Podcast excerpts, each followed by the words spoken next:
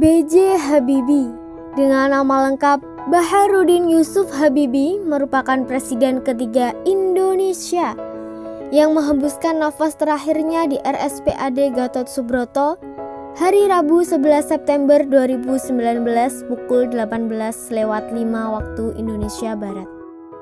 Assalamualaikum warahmatullahi wabarakatuh.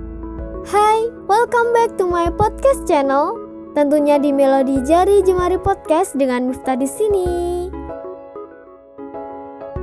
Nah, siapa sih yang gak kenal dengan sosok yang satu ini? Sosok yang penuh inspiratif. Untuk mengenal sosoknya lebih jauh, Melodi Jari Jemari Podcast akan menghadirkan kisah inspiratif perjalanan hidup dari seorang BJ Habibie. Markisa, mari kita simak. Masa kecil di Pare-Pare Buah hati Alwi Abdul Jalil Habibi dan Tuti Marini Puspawardoyo ini lahir di Pare-Pare, Sulawesi Selatan pada tanggal 25 Juni 1936. Semasa kecil, ia suka sekali menunggangi kuda dan membaca. Rudi kecil bersekolah di sekolah rakyat yang kini telah berubah menjadi SDN 4 Pare-Pare. Ia dikenal sebagai anak yang periang dan cerdas.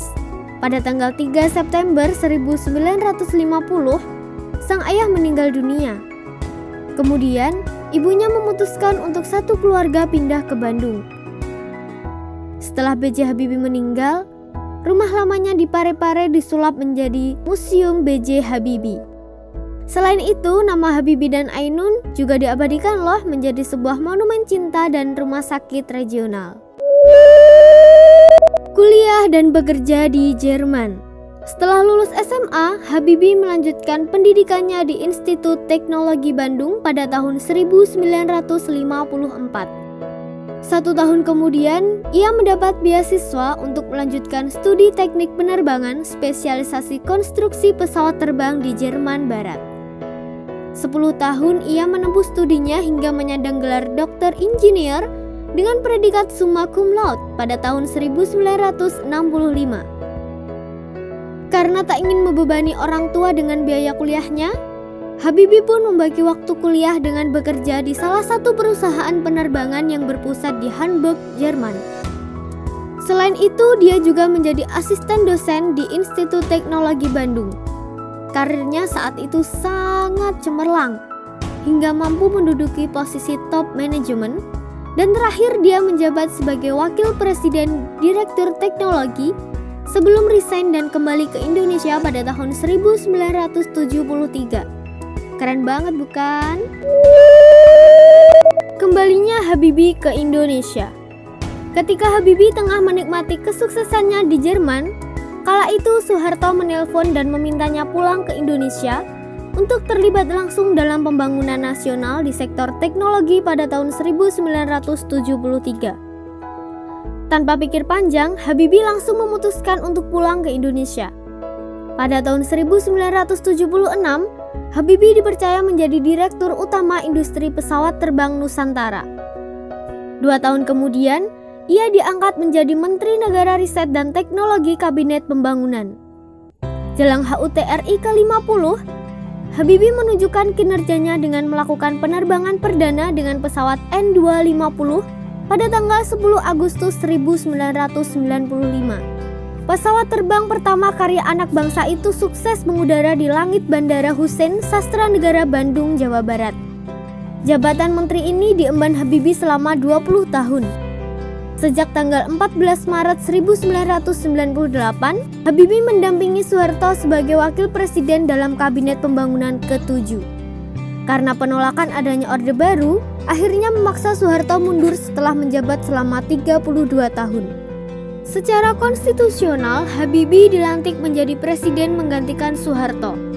Sayangnya, ia hanya menjabat selama 17 bulan hingga Oktober 1999. Saat itu Habibie menjadi presiden tanpa wakil, ditambah dengan kondisi negara yang sangat kacau akibat krisis ekonomi. Namun ia mampu mengendalikannya hingga mengubah nilai tukar rupiah yang semula Rp17.000 per dolar Amerika Serikat menjadi Rp6.500 per dolar Amerika Serikat. Banyak sekali kebijakan yang Habibie keluarkan saat itu, mulai dari kebebasan pers yang tidak lagi terbelenggu, pembebasan narapidana politik, hingga memutuskan melepaskan Timur Timur untuk merdeka. Hal ini dijadikan amunisi oleh beberapa politisi untuk menolak laporan pertanggungjawaban Habibie. Hingga akhirnya ia mundur dari jabatan presiden pada tanggal 20 Oktober 1999. Perintisan pesawat R-80 Kegagalan produksi massal pesawat N250 justru membangkitkan semangat Habibie. Ia pun merancang pesawat R-80 yang sesuai dengan negara kepulauan seperti Indonesia ini. Pesawat dengan panjang 32,3 meter, lebar sayap 30,5 meter dan tinggi 8,5 meter ini sanggup mengangkut 80 sampai 90 penumpang dan melesat dengan kecepatan 611 km per jam. Pesawat yang dijadwalkan akan mengudara pada tahun 2020 ini dikabarkan akan diproduksi massal pada tahun 2025. Hak paten Kecerdasan Habibie di bidang aeronautika telah diakui oleh dunia loh. Bahkan ia dijuluki sebagai Mr. Crack. Julukan itu merupakan sebuah penghormatan para ahli pesawat terbang atas penemuannya yang dapat menghitung crack progression on random sampai ke atom-atomnya yang menjadi penyebab keretakan di badan terutama sayap pesawat. Tak hanya itu, Habibie bahkan telah mengoleksi 46 hak paten di bidang teknologi kedirgantaraan. Kisah asmara Habibie Kamu kok hitam? Kayak gula jawa. Gendut lagi, jelek. Seperti itulah ungkapan Habibie kepada gadis dengan nama lengkap Hasri Ainun Besari yang tanpa disangka dialah yang menjadi pendamping hidupnya. Mereka menikah pada tanggal 12 Mei 1962 dan dikaruniai dua orang putra yakni Ilham Akbar Habibie dan Tarik Kemal Habibie. Kisah cinta mereka bisa kalian baca di buku karya Habibie dengan judul Habibie dan Ainun. Selain itu, buat kalian nih yang suka nonton film, bisa juga nonton kisah cinta mereka di film Habibi dan Ainun karya Hanung Bramantio. Nah, itu dia perjalanan hidup seorang BJ Habibi. Sungguh keren bukan? Pelajaran yang bisa kita petik dari kisah perjalanan hidup BJ Habibi yang sangat inspiratif ini adalah Ketika melakukan sesuatu, kita harus selalu bersemangat dan pantang menyerah, meskipun banyak rintangan yang menghadang di depan kita. Dan kita harus selalu ingat dari mana tempat kita berasal. Sebagus apa pun peluang kesuksesan di luaran sana, namun ketika kita dibutuhkan oleh Ibu Pertiwi, maka kita harus siap kembali untuk melakukan sebuah perubahan demi kemakmuran tanah air. Tetap semangat dan lakukan perubahan baik. Saya Miftah pamit undur diri dan jangan lupa pantengin terus episode-episode Melodi Jari Jemari Podcast selanjutnya. Wassalamualaikum warahmatullahi wabarakatuh. Goodbye and see you.